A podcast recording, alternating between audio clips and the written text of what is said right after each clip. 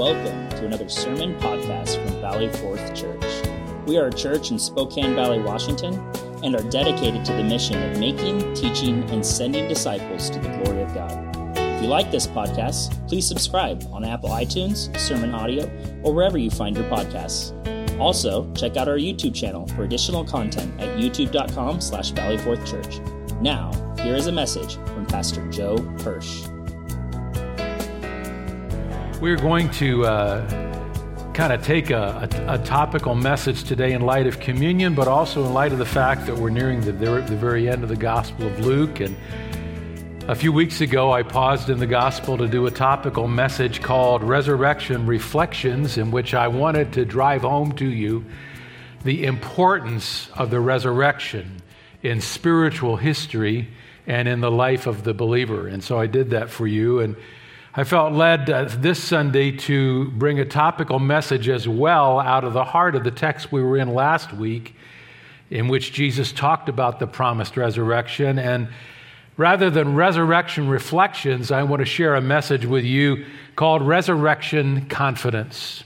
It's a message that I have shared in part and portion throughout 40 years of Bible teaching ministry, and I want to bring portions of that to you today because I want you to leave this chapter of Luke with a greater confidence in the resurrection as a fact that you can bet your eternal life on. So we're going to do that. And then next week, the final verses, verses 50 to 53, Lord willing, on the ascension of our Lord. One text to go back to and anchor us, it is from Luke, from the passage we went through that this past week. It is Christ's description of the great plan of his resurrection as he taught it to them from the scriptures, the entire sweep of the scriptures as he opened their minds to understand the Old Testament. This is Luke chapter 24, verses 46 through 47. So let us hear again the word of God. And he said to them, Thus it is written that the Christ should suffer and on the third day rise from the dead, and that repentance and forgiveness of sins should be proclaimed in his name to all nations, beginning from Jerusalem. This is God's holy, heart calling word. May we hear it in great clarity today. Pray with me. Father, I thank you for the battle over the resurrection that I went through in my earlier life. And I thank you for the touchstone that it has become since then in my ministry life and my Christian life for 40 years. I pray that in this time uh, we may gather around your word and gather around the evidences that give us resurrection confidence. I pray that this people will draw greater confidence today from what is preached and what is described, that it will give them power and authority as they live out their Christian life and defend their Christian witness. Lord, come, O Holy Spirit, and clothe me with power and your presence as I open your word. In Jesus' name, amen. Thank you. You can be seated. Well, as I touch on this topic, we'll be moving through different passages of the scripture, but we. Uh, are going to be leveraging that passage in the, in the midst of Luke because Christ was thoroughly confident in the resurrection. He believed it was the great thread of truth that the scriptures were built around. And we studied that last week. However, our society doesn't look at it that way. I think you'd agree with me when I tell you that the resurrection is both the most controversial event in history, but also the most influential event in history. It's controversial, there's no question about that, in a secular society that hates any reality that's pinned to the supernatural. But you can't debate the fact that it's also the most influential event in human history without question. It has influenced hundreds and hundreds of millions of people ever since that Easter morning, more than any other event. Any wartime event, any decision of any president or emperor, any event in human history pales in the human impact of the resurrection. You are here today as living evidence of the impact of that event. Hundreds of millions throughout history have worshiped a risen Christ, and millions around the world today have gathered or will gather on the Lord's Day, the first day of the week as they celebrate it as Christians, and they will gather because they believe in this most influential event. Of course, we know that the Western world has put a pin in the timeline of how we uh, record and date history, BC and AD, although the terms have changed a little bit due to secular bias, not making the birth of Christ as prominent. It's now the, the, the Christian era, BCE, uh, but uh, to lessen the sting of the resurrection and the centrality of Christ. But make no mistake, history still hinges on that greatest and most influential event. But not only has it been a turning point in, in the way we look at the history of our world and, and the societies upon it, it has been a turning point in human lives ever since resurrection morning and Mary Magdalene first caught sight of Jesus in the garden. Her life turned at that point, and millions and millions and millions of others have turned since then, and some are turning even today as they hear the gospel, come to believe in the risen Christ, invite him by faith into their lives, and he makes no, no he takes uh, no delay in changing their lives in the same way that the scripture promised. So it's a turning point in human, human lives. Every time a person accepts the Lord Jesus Christ, it's a human proof of someone putting faith in this great moment and someone, someone encountering the risen Jesus. When a life changes for Jesus Christ, as mine has, as yours has, as yours is changing, it is evidence of the supernatural presence of the risen Lord Jesus Christ. It was an awesome event. And yet, just as it is the most influential event in history, there are still many millions who disregard it. That's true as well in the human argument about Christ. And there are hundreds of thousands who not only disregard it, they are actively fighting for its destruction. And that's been the case ever since eh, on that first Easter morning, and the soldiers ran to tell the Jewish leaders that Christ had risen. They'd been eyewitnesses, and the first scheme was hatched, which we'll talk about today, to deny the resurrection. Ever since the first moments of the resurrection in human history, thousands and thousands and thousands of people throughout time have fought for its destruction. They will not stand for it. D.F. Strauss, an historian, said this about the resurrection quote, Down through the centuries, the resurrection has been the storm center of the attack on the Christian faith, end quote. And that makes sense. You break apart the resurrection, you simply have a philosophy. And a philosophy can be shelved, as I told you last week, along with all the other philosophies of the world, and ignored, but a resurrection, not so easy. So that's why it's contested. It's a storm center. It's also a storm center because it demands a response. Jesus Christ is risen. That means he proved his deity, that he is God Almighty, the eternal God who came into human time and who blew out of that tomb and has now ascended and will alter your life if you will invite him in by faith. And so the resurrection provokes a decision. You have to deal with it once the news of the resurrection has been given to you. You have to accept it or deny it. It won't let you go like many other facts of history will. You've got to make a decision about it. I had to make a decision about it when students approached me on the college campus and would not let me go with my false reasonings and my attacks upon it. And I knew that I had to come to grips with the resurrection as a reality. Maybe that's why it's become such a compelling point of conviction for me over the years since then. And so I want to talk about confidence in the resurrection, a confidence that I have, that Christians around the world have, and I want to drive another layer of certainty into your mind as a Christian about why you can be confident. I'm going to do that in two ways. I'm going to talk briefly about some of the reasons for my confidence in the resurrection, a confidence that I've carried with me for 40 years. The reasons for our confidence in the resurrection. And then, secondly, I'm going to talk about the relevance of the resurrection to your Christian life, just in brief form, as we move into the communion experience together. And I think you'll recognize the relevance of the resurrection even to the communion table. So let's go, first of all, to the bulk of what I'm going to talk about this morning the reasons for our confidence in the resurrection. There are so many, I could do uh, a full week of teaching on it. Today, I'm just going to choose uh, three, three or four basic lines of thought. Here's the first one reason number one the burden of the facts the burden of the facts. This proved inescapable for me, and I, I think it's inescapable to anyone who's intellectually honest.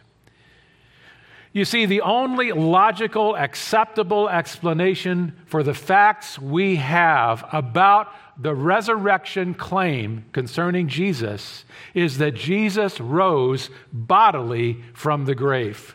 It is the only acceptable, logical explanation for the facts that we have in history. Now, I want to point out as we uh, as we go forward here that again I, I, i'm talking about the physical bodily resurrection of jesus from the grave. I'm not talking about some of the knockoff ideas of resurrection. I talked about some of these last week I'm not talking, for example, about the fact that some people believe Jesus simply experienced what people have called the migration of the soul, or he was raised in spirit. That is, that is a, a false understanding of the resurrection. No, the Bible tells us that in John chapter 20, and we went over it last week, as, as Jesus, or two weeks ago rather, as Jesus presented himself to the disciples in the upper room in his risen body, he reached out his arm to them and he said, Touch me, look at the marks in my wrists and my feet, know that I am, of, uh, I am, I'm may, I've got flesh and bones, not as a spirit would have. So you can't get away with this unprovable and inconsequential idea that Jesus simply rose in spirit that means nothing to the human condition. It's an imagination. I'm also not talking about Jesus simply being brought back from death and then going on later to die again. As I mentioned a couple weeks ago, there are a number of examples of that in the biblical record of people that had died and they were given their physical life back again. They came back into their old, their old body raised up, lived for a time, and then died again. No, we know that Jesus Christ died and then was fully pronounced dead and rose in a resurrection body. And so his resurrection is a bodily resurrection to a glorified body. Why is that important? Because the Bible says that Jesus is the first fruits of resurrection for those that believe in him. Why is the resurrection so important to me? Because it's a great example of what I can look forward to. It means that death is not an endpoint for me. It means that physical death is not an endpoint beyond which I just hope that I'm going to go into some spirit world as some disembodied spirit and hope for the best. But I lose the reality of physical experience here. That's not what Christians believe. We believe that when Jesus rose from the dead, he rose in a glorified, everlasting body fit for eternity that it's as physical as the one that just clapped its hands in front of your eyes. It's as physical as you are. Your very existence will go on, but it'll go on in an amplified way, in an amplified body, without the presence of sin, without the torment of a fallen world, and with endless possibilities of experience and the discovery of God. And if you're not saying amen yet, I'll say it for you. Amen. Thank you very much. The rest of you need to catch up for crying out loud. When you talk about something that life shaking, and it, thank you. Okay, that's enough. You've proven that you are listening. I'm going to preach and I haven't got really into my first point. Hang on. Come on now. Oh, I appreciate it. No, I appreciate it. Thank you. So, so, so when you look at this, we're talking, that, that's why the resurrection is so battled against by the supernatural world. The enemy of your soul would love to keep you in one of these knockoff understandings of the resurrection. If you're grieving the death of a loved one today, he'd love to keep you in doubt about whether their future existence is going to be better than their hard, tormented existence here was. If you loved someone who was racked with physical pain for years and yet loved Jesus and their life was a, was a migration of misery physically for years and you're battling with bitterness over God over that, the resurrection will cure that because it says that, yes, even though he or she lived with massive physical torment or handicap or whatever it was in their years, but if they had trusted the Lord Jesus Christ, that is a shadow what they're experiencing experiencing now and what they will experience when they get the resurrection body is indescribable. You should be rejoicing. I'm going to stop there and go back to my notes. So, the burden of the facts, let's get back on track here. The, the, the reason this became so compelling to me is because I, I discovered early in my Christian life, and part of my coming to, f- to faith was facing, facing this as well that the alternate explanations cooked up by the world to explain away the resurrection are so faulty. So, the reason for our confidence number one, the burden of the facts, the only logical, acceptable explanation is that he rose physically from that tomb. And part of the reason I believe that is not just because the Bible testifies to it, but because all the other explanations for it are they just fall apart. So let me go through. I, I, have studied, I believe, eight different false explanations by our secular society to explain away the empty tomb. And by the way, I said that the vast majority of historians, both Christian believing and secular non believing, admit that on the third day the tomb was empty. That's a basis for these comments here. But the world has come up, and I've studied over the years at least eight faulty explanations. I'm going to give you just four today for the sake of time, and these are the ones that I hear the most often. And I'm going to show you the, some of the faults in each of them. So, faulty explanation number one under this reasons for our confidence and the burden of the facts is what's called the legend theory. This is by far the most prevalent false explanation for the empty tomb in our society. Most non Christian people hold to this. I held to it. Maybe you, you did in your pre Christian life. What is the theory stated? Here it is The resurrection never happened, it was a legend perpetuated by the disciples. Christianity and the resurrection are both false.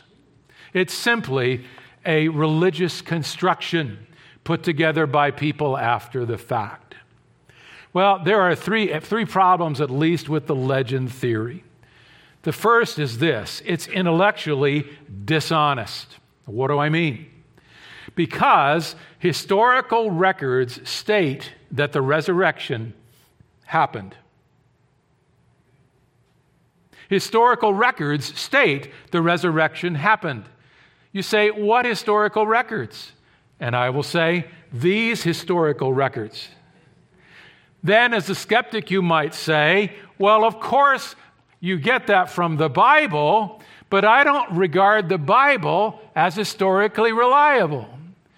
Oh, really? Well, then you're going to have to throw out every ancient historical source that you've ever trusted along with the Bible. You're going to have to throw them all out from the account of Caesar's Gallic Wars to, to everything else in ancient history. Why is that? You know where I'm going, some of you.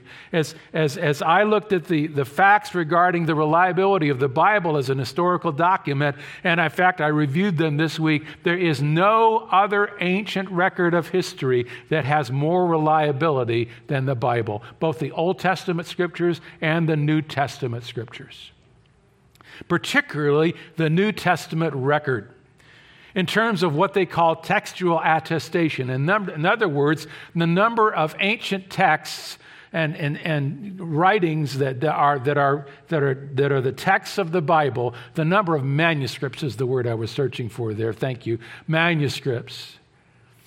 It completely outnumbers the, the, the, number of manuscripts for every other ancient piece of literature that historians trust today. At last count, I believe we had over 24,000 manuscripts in our possession for over every verse of the New Testament, just as an example.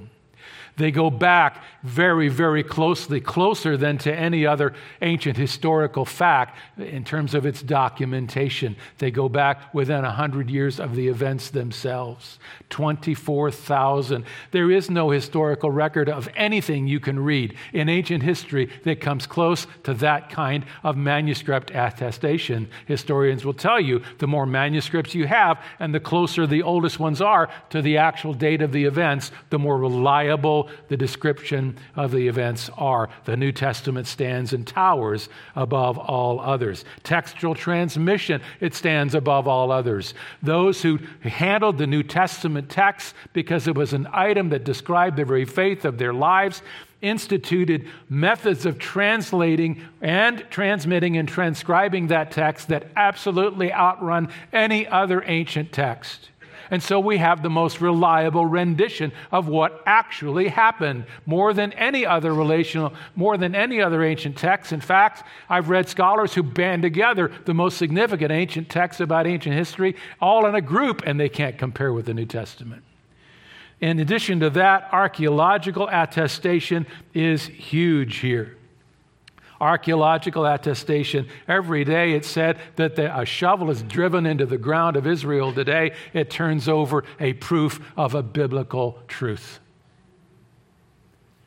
So, what do historians who are honest have to say about this? Well, let's take a look at Luke, for example, the text that we've been in. There was an, an, individual who was an historian, a secular historian. His name was Sir William Ramsay, and obviously in England. He was so intent on disproving the resurrection that he spent 15 years attempting to undermine Luke's credentials as an historian. At the end of that, he was forced to admit he failed. And he wrote this quote, Luke is a historian of the first rank. This author should be placed along with the very greatest of historians. End of quote. That secular historian understood that and understood that the issue was bias, not fact. E.M. Blaiklock, professor of classics at Auckland University, said this quote, I claim to be an historian. My approach to classics is historical. And I tell you that the evidence for the life, the death, and the resurrection of Christ is better authenticated than most of the facts of ancient history. End of quote. You say, I just don't want to believe it. Well, you, had, you better join a long line of people that are denying what even secular scholars say. One other Clark Pinnock from McMaster University kind of sums up the problem. He says, quote, there exists no document from the ancient world witnessed by so excellent a set of textual and historical testimonies than the New Testament. Skepticism regarding the historical credentials of Christianity, listen to this, is based upon an irrational bias. What's he pointing out there? That when people say you just can't trust what the Bible says about the resurrection, they're, re- they're rejecting the most reliable historical record on the planet because they have a bias against the supernatural. We talked about this last week. That was my bias. It's the bias that you have to jettison and you have to open your worldview and your understanding of our world system to believe that the supernatural could be possible. Here we have a document and, and testimony that says it is. So, intellectual dishonesty with the legend theory. This was not invented. No, there's historical testimony tied to it. And by the way, all the authors have integrity because they prove their integrity in blood. Now, if you still have a struggle with this as a skeptic, and I can understand that, I've also researched over time 10 non biblical historical sources from ancient time on record confirming the birth, the life, the teaching, the existence of Jesus, the, crucif- the, the, trial of Jesus before Pontius Pilate, the crucifixion of Jesus outside Jerusalem. Two of them affirm the fact that his resurrection was believed and preached. One of them even documents the darkening of the sky at midday and the earthquake that rattled across Judea in the midst of the crucifixion. Secular Roman sources. So, the legend theory you cannot say that this was invented by people out of thin air. There are documents that teach otherwise. Secondly, it's intellectually disabled because if you want to believe that this kind of a false story was invented and perpetuated and has gone for 2,000 years and is believed in fact and principle by multiplied millions still to this day, my friend, you believe in the greatest example of mass deception in history. It is simply psychologically and personally not credible that this would be a lie that would go unmasked. So it's intellectually dishonest, number one. The legend theory is, theory is intellectually disabled, number two. And thirdly, it's intellectually doubtful. Why is that?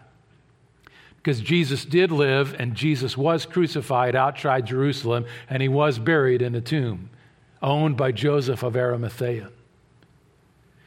And when Peter went a preaching some 50 days later, we call it the day of Pentecost, and he was in the great temple courtyard, and he began to preach that this Jesus, whom you crucified, has risen and he's alive. The entire Christian faith could have been destroyed that afternoon. Why? If he had not risen and his body was still in that tomb, all the Jewish leaders had to do was step out of the crowd, put up their their hands and say, Just a minute. We'd like you all to walk with us outside the temple. We want you to walk with us down through the streets. We want you to go out the gate of the city. Follow us. We're going to go down to a special place. It's Joseph's tomb. They would have led them by the thousands down there, and they would have seen the rock was still there. The Roman seal was still Xed over the top of that rock, and they would have said, This is all a lie. To prove it to you, we have permission to break the seal. They would have broken the seal. Then they would have gotten 20 men and they would have moved that two and a half ton stone rounded rock up the incline and, and, and, and bolted it in place so it was out of the way. Then they would have invited people to walk right on in and tell them what they saw. And they would have seen the dead, moldering body of Jesus of Nazareth. If this was a legend, it would have been disproved on Pentecost morning. All they had to do was produce the body. If the body had been there, they would have. The legend theory intellectually dishonest, disabled, and doubtful. Faulty explanation number two the conspiracy theory also well known because it is the earliest false explanation of the gospel. It was authored on Easter morning. How do we know this? Go in your Bibles, and you'll see it on the screen, to Matthew chapter 27. Read with me Matthew chapter 27.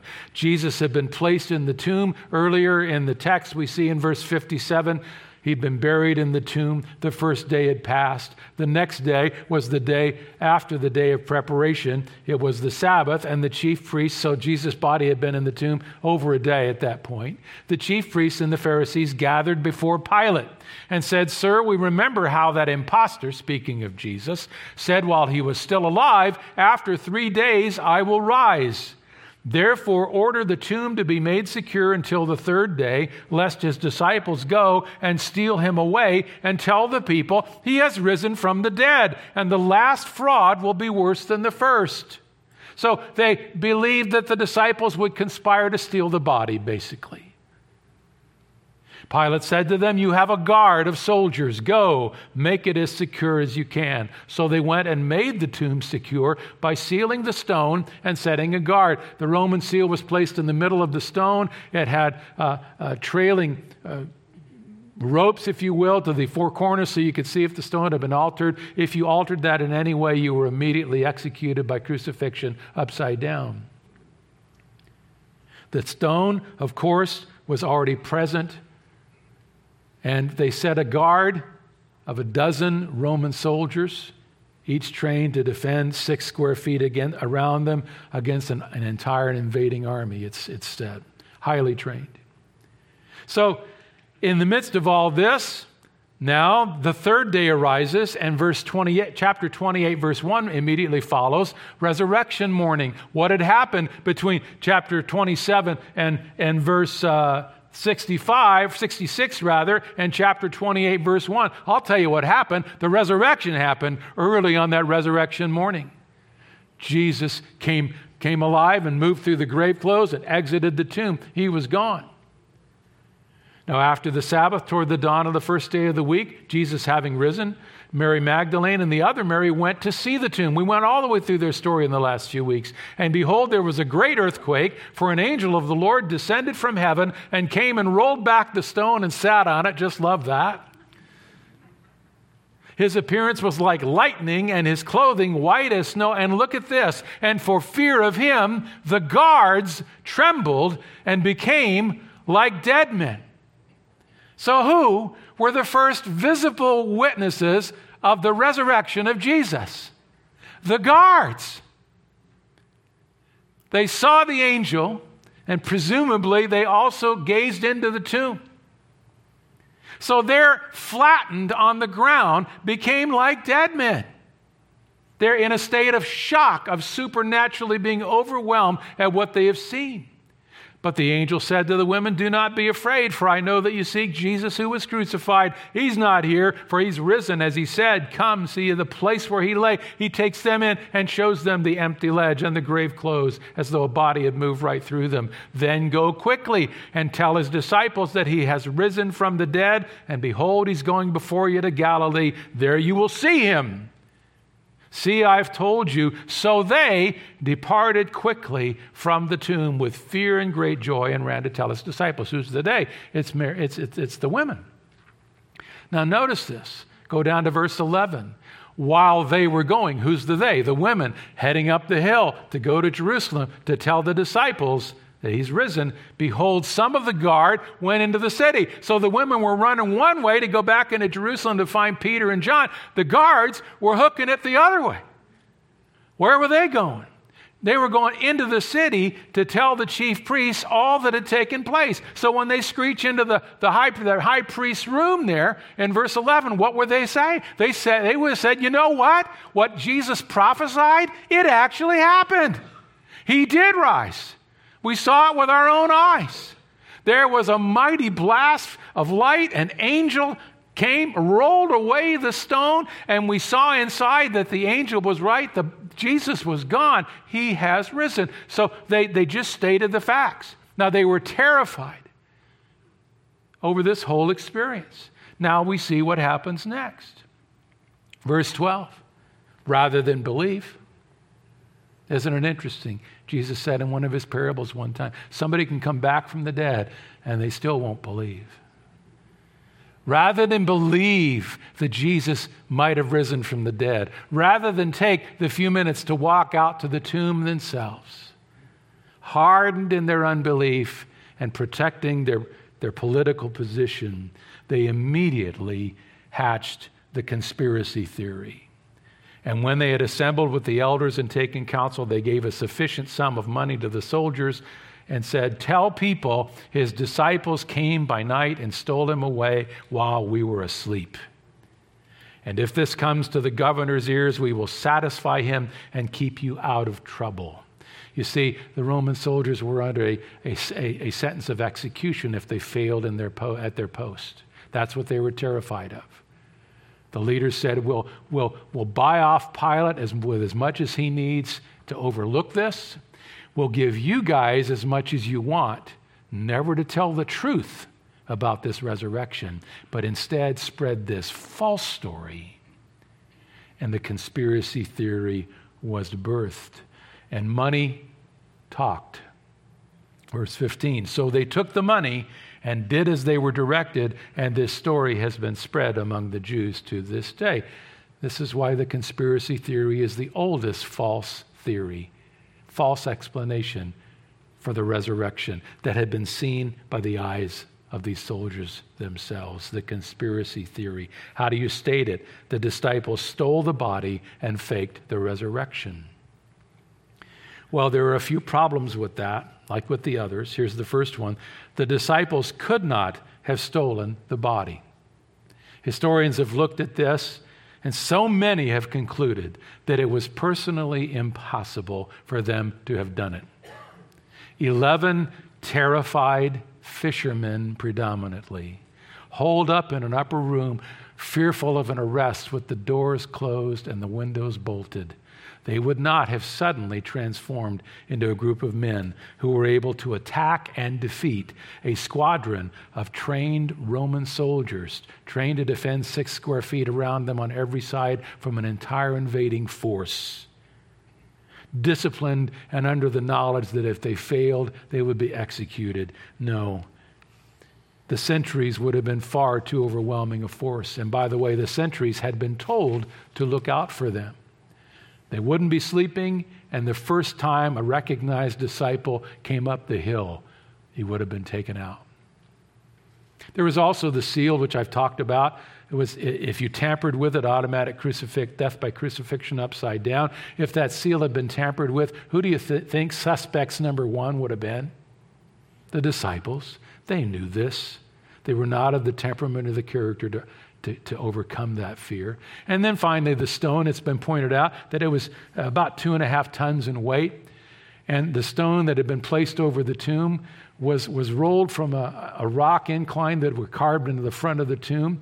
There was just a little wedge the, uh, uh, holding it in place above it, and the wedge was let go. But even then, I read a source this week that said that 20 men were required to get around that stone to ease it down safely and into the, into the bottom hole to, to fully cover that tomb. That stone was designed to be rolled down once and never to be moved again. Yet the Bible here tells us in Matthew 28 that it was rolled up on a hill. The Greek word actually means rolled away from. It wasn't just moved so you could peek around it. It was rolled away, some say even thrown away from the tomb entrance. Two and a half tons. No gathering of disciples could have done that. Let me put it this way if they wanted to move that stone, they would have had to whistle for all the guards to come and help them. If that helps you understand how ridiculous this theory is, that works.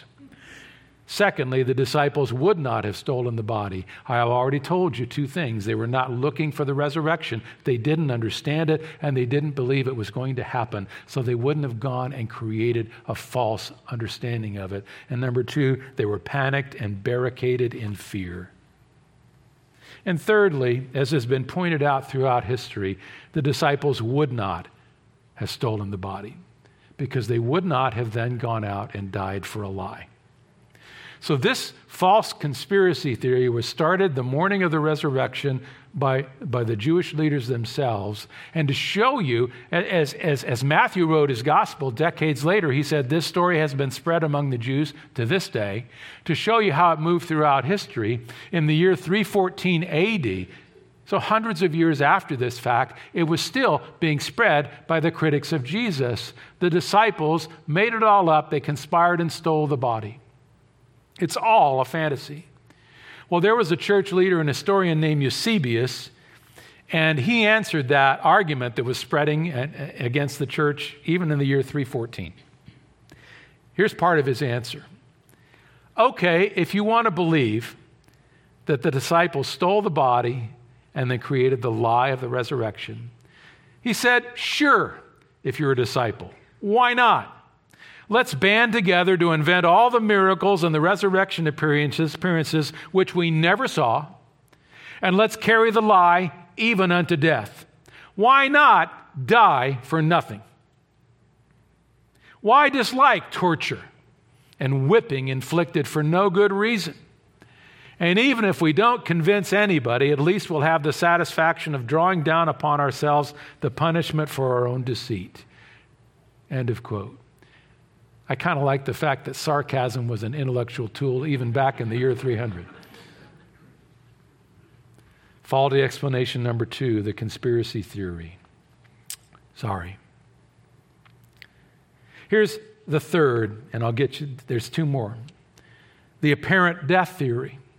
This one has uh, had legs over the last 200 years. H.G. Paulus, a critic of Christianity, put it into writing in 1828. It uh, got a, a, resurrection, if you will, uh, in, in the 1970s when I was a student. Uh, when a guy named Hugh Schonfield wrote a book called The Passover Plot. It was resurrected again in the widely discredited uh, group of writings called the Jesus Papers in 2006. And there's an oblique reference to it in the storyline of one of the all time flops of movies called The Da Vinci Code in 2006. What's the theory stated? Jesus didn't really die on the cross, he faked his death. He escaped from the tomb and persuaded his followers that he had risen. If you want to go a little farther with Tom Hanks and his version, he left Israel with his secret wife, Mary Magdalene, and their secret child, went into Provence, France, I guess consumed a new identity, lived for a few years, and died, and his human ancestors are alive to this day. The apparent death theory. Well, there's one big problem with that. And that is that historical documents say that Jesus was undeniably dead. Historians are unanimous in talking about the fact that crucifixion was non survivable. It was 100% effective as a method of execution. It was designed to be slowly but terminally effective. Think about the agony of the torture that Jesus underwent. The Roman process added scourging to that, where the, the, the back of your body was it's taken off with a bone and, and jagged metal tipped whip, as we've seen in graphic detail in the Bible record. Before that, Jesus became the, the, the, the target of human beatings. The Greek says that different groups of soldiers took turns smashing him in the face with a closed fist. He was exhausted, he was dehydrated. That was before he got to the cross. The nails through the, the wrists and the feet, the lifting up and placing of the top cross post of the cross onto the, the, the, standing post was commonly something that dislocated the shoulders or at least put them into an agonizing state. And then the only way the person survived was slowly pushing themselves up for every breath on the nailed feet and with the nailed wrists. And so it was a slow motion strangulation. Jesus Christ went through all of that. Oh, he was in a terminally effective execution experience. But just to make it clear, in John chapter 19, we see the this theory, which apparently was rolling around then too, the apparent death theory, that Jesus wasn't fully dead on the cross. John puts a nail in it, or actually a spear through it, in John chapter 19 and verse 33. The Jews wanted those on the cross to die before sundown on the Sabbath to keep their law. And so, since crucifixion often took a day or two for it to finally execute its victim, they told the Roman soldiers to go out and break the legs, or the Roman soldiers offered to break the legs of those on Crucifixion Hill so they couldn't push themselves up anymore and they would die within a matter of minutes. They broke the legs of the thief on the left and the thief on the right, implying they were still alive. But when they came to Jesus, in verse 33, when they came to Jesus and saw that he was already dead, they did not break his legs. These are professional executioners. These are very possibly the same detail that had been charged all day long with making sure he died. They saw that he was dead. But one of the soldiers pierced his side with a spear, and at once there came out blood and water. It's interesting, I read an historical source recently that said that one of the first lessons a Roman soldier was taught with his weaponry was how to perform the death stroke with a spear. He was taught which side to do it in, which set of ribs to put the tip of that through, how to flatten the blade so it went in effectively, and how it pierced both the pericardium and the heart itself. I read another source that backed this up uh, this last week. Quintilian, a Roman historian, records that stabbing with a spear in this manner was standard procedure to ensure death. I read a, a, a, a pathologist this last week who'd become a believer, who analyzed the death of Christ and demonstrated that without question what John saw was evidence of a pierced pericardium and the piercing of the muscle of the heart itself. There was no question in this doctor's mind that this represented death. It's gruesome to tell you this, but John had to go into that detail. Why? He says, He who saw it has borne witness, verse 35. His testimony is true, and he knows that he's telling the truth, that you also may believe. John was working against one of the false explanations of the resurrection, and that was that Jesus really didn't die. So, an historically reliable document tells us in medical fashion that Jesus died. The execution was final. There was no hoax. I've got to hurry now. Here's the last faulty explanation of the many. Here's just these, these are the top four. You can see why they've reappeared in history. The last one is the hallucination theory. We've talked about this a little bit over the last couple weeks. The theory stated the post crucifixion appearances of Christ were all simply hallucinations. I don't know how to tell you this, folks, but I just can't see it. Some of you got that preacher's joke right there just now. Good for you. The hallucination theory. Well, there are problems with this that have been pointed out through the years. Number one, it violates the laws of probability. What do I mean? I taught you a couple weeks ago that there are at least 10 different episodes recorded in the scripture of Jesus appearing to others between his crucifixion and his, his ascension. 10 different episodes in 10 different settings, more or less, at 10 different times, more or less, some separated by many days, some separated by many miles. 10 different groups of people, some individuals, one group of over 500 that Paul wrote in one of the earliest renditions of the historical analysis of the resurrection in 1 Corinthians 15 written just within a handful of years, really, after the crucifixion. He said that of those 500 that saw Jesus, most were still alive, able to refute anybody who wanted to say that what they saw wasn't real.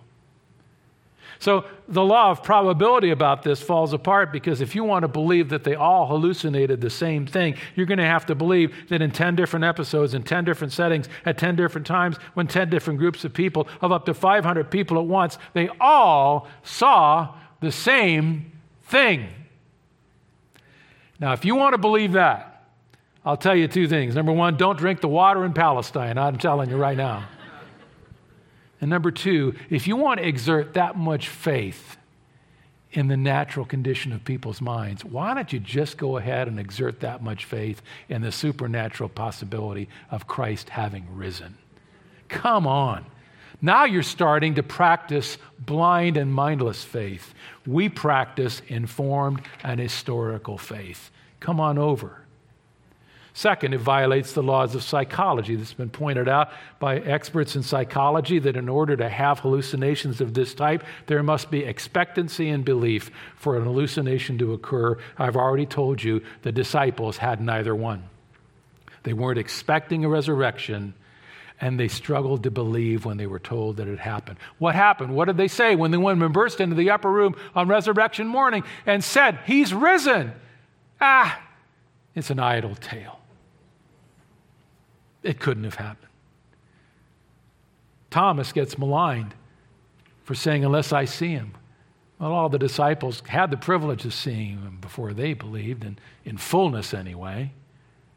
He says, I will not believe unless I see him. So the mood in all of this speaks against the idea. So, my conclusion about these theories is that all these false theories fall apart the legends theory, the, the conspiracy theory, the apparent death theory, the hallucination theory. And I come back to, the, to the, the premise I began this point with only one explanation stands Jesus rose bodily and is alive today. Now, quickly to the other two reasons. I said there are three reasons for belief. Reason number two, the changed lives of the disciples. This is something that those who have studied human sociology and history have always been intrigued with. You have Peter changed in, in, in a moment of human history from fleeing coward to fearless preacher. 50 days, that's all it took. James, the brother of Jesus, changed from a skeptical and hostile disbeliever in his brother's Christhood, if you will, who was so separated from his brother Jesus that he didn't even appear at the cross. But oh no, he was given a special appearance by Jesus on Resurrection Day, and he went from skeptic brother to stalwart saint and went on to suffer for the gospel and to pay dear prices for it. Thomas, we've already talked to him about him from doubt all the way to death, I believe, on a North African beach years later for the gospel. Eleven of the 12 uh, disciples died martyrs' deaths, murdered over decades of time for something they knew to be true, not something they knew to be a lie. John Stott put it this way they signed their testimony in blood.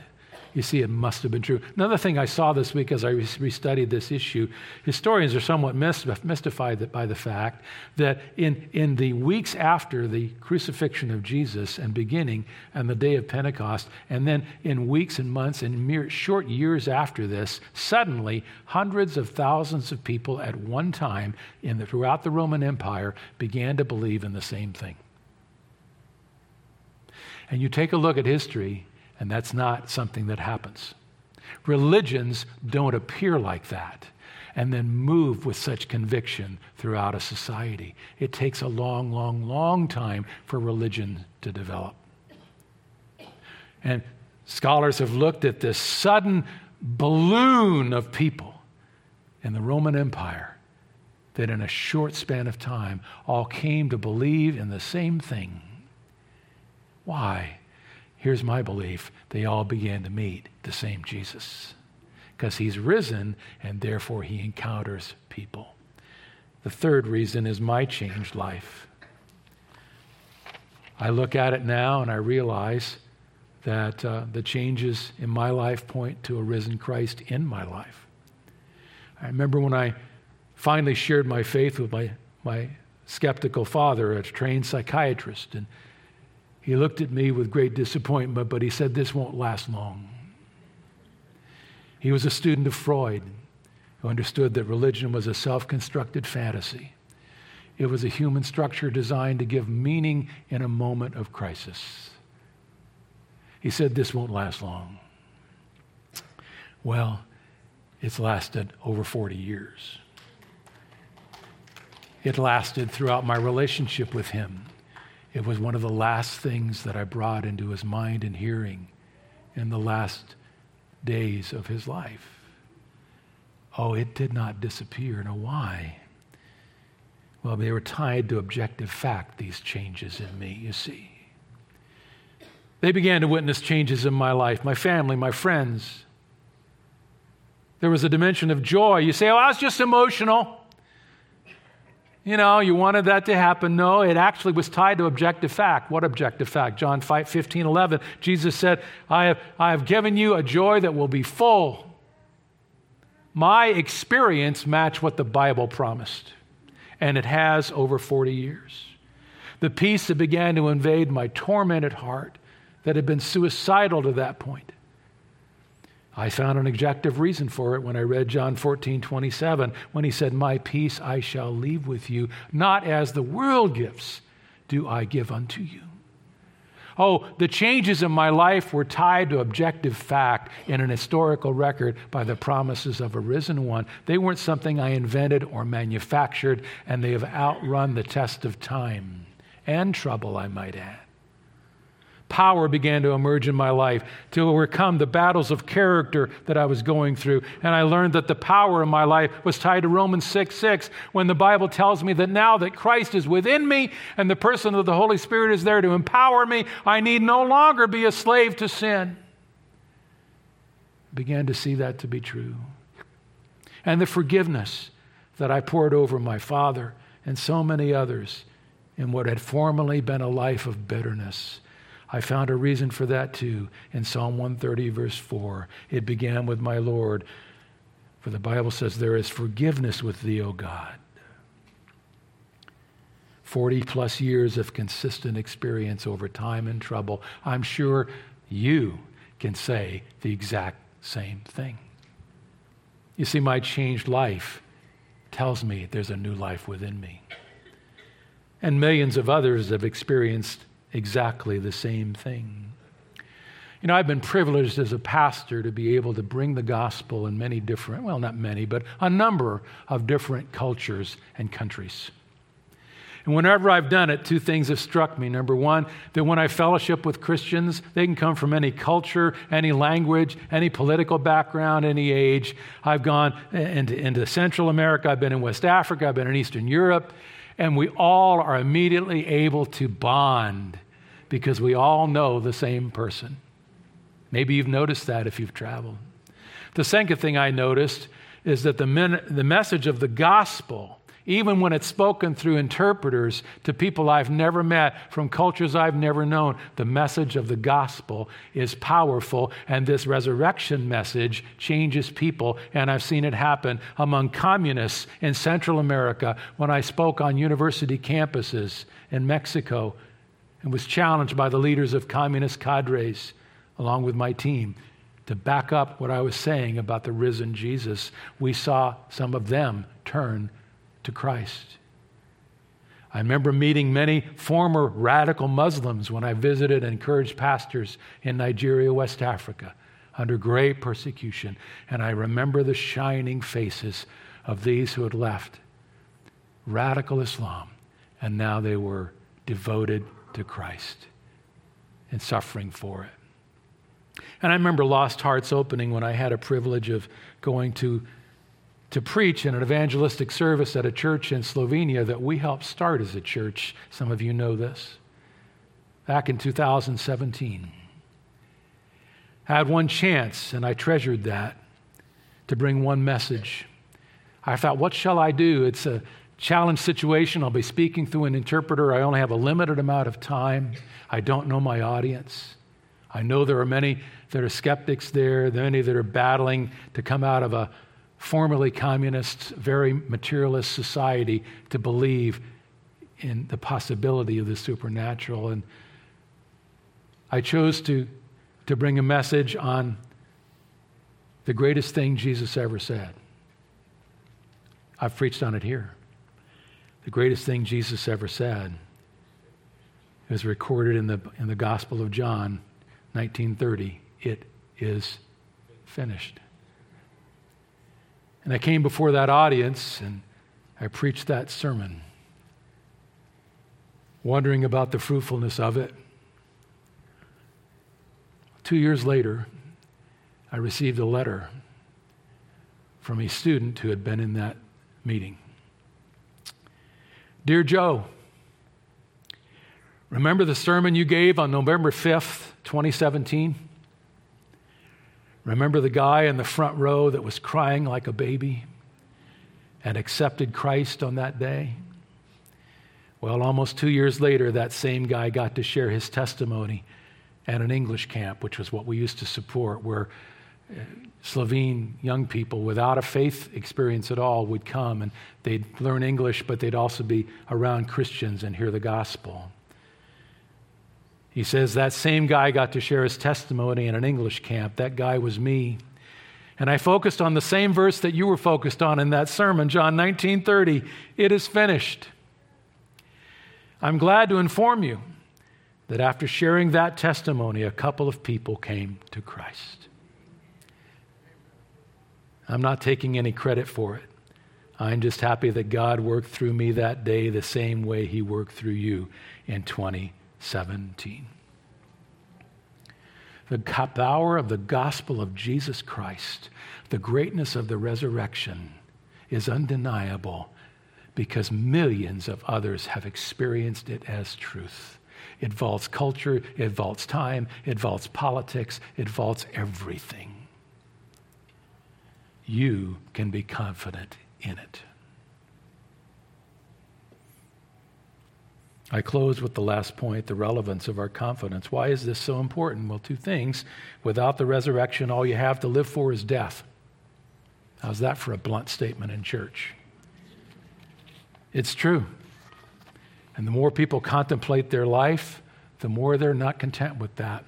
Leo Tolstoy wrote in, in, in a confession, the great Russian author, he said, My question, that which at the age of 50 brought me to the verge of suicide, was the simplest of questions lying in the soul of every man. A question without an answer to which one cannot live. It was, What will come of what I am doing today or tomorrow? What will come of my whole life? Why should I live? Why wish for anything or do anything? It can also be expressed thus if there is any meaning in my life that the inevitable death awaiting me does not destroy. End of quote. He had it right.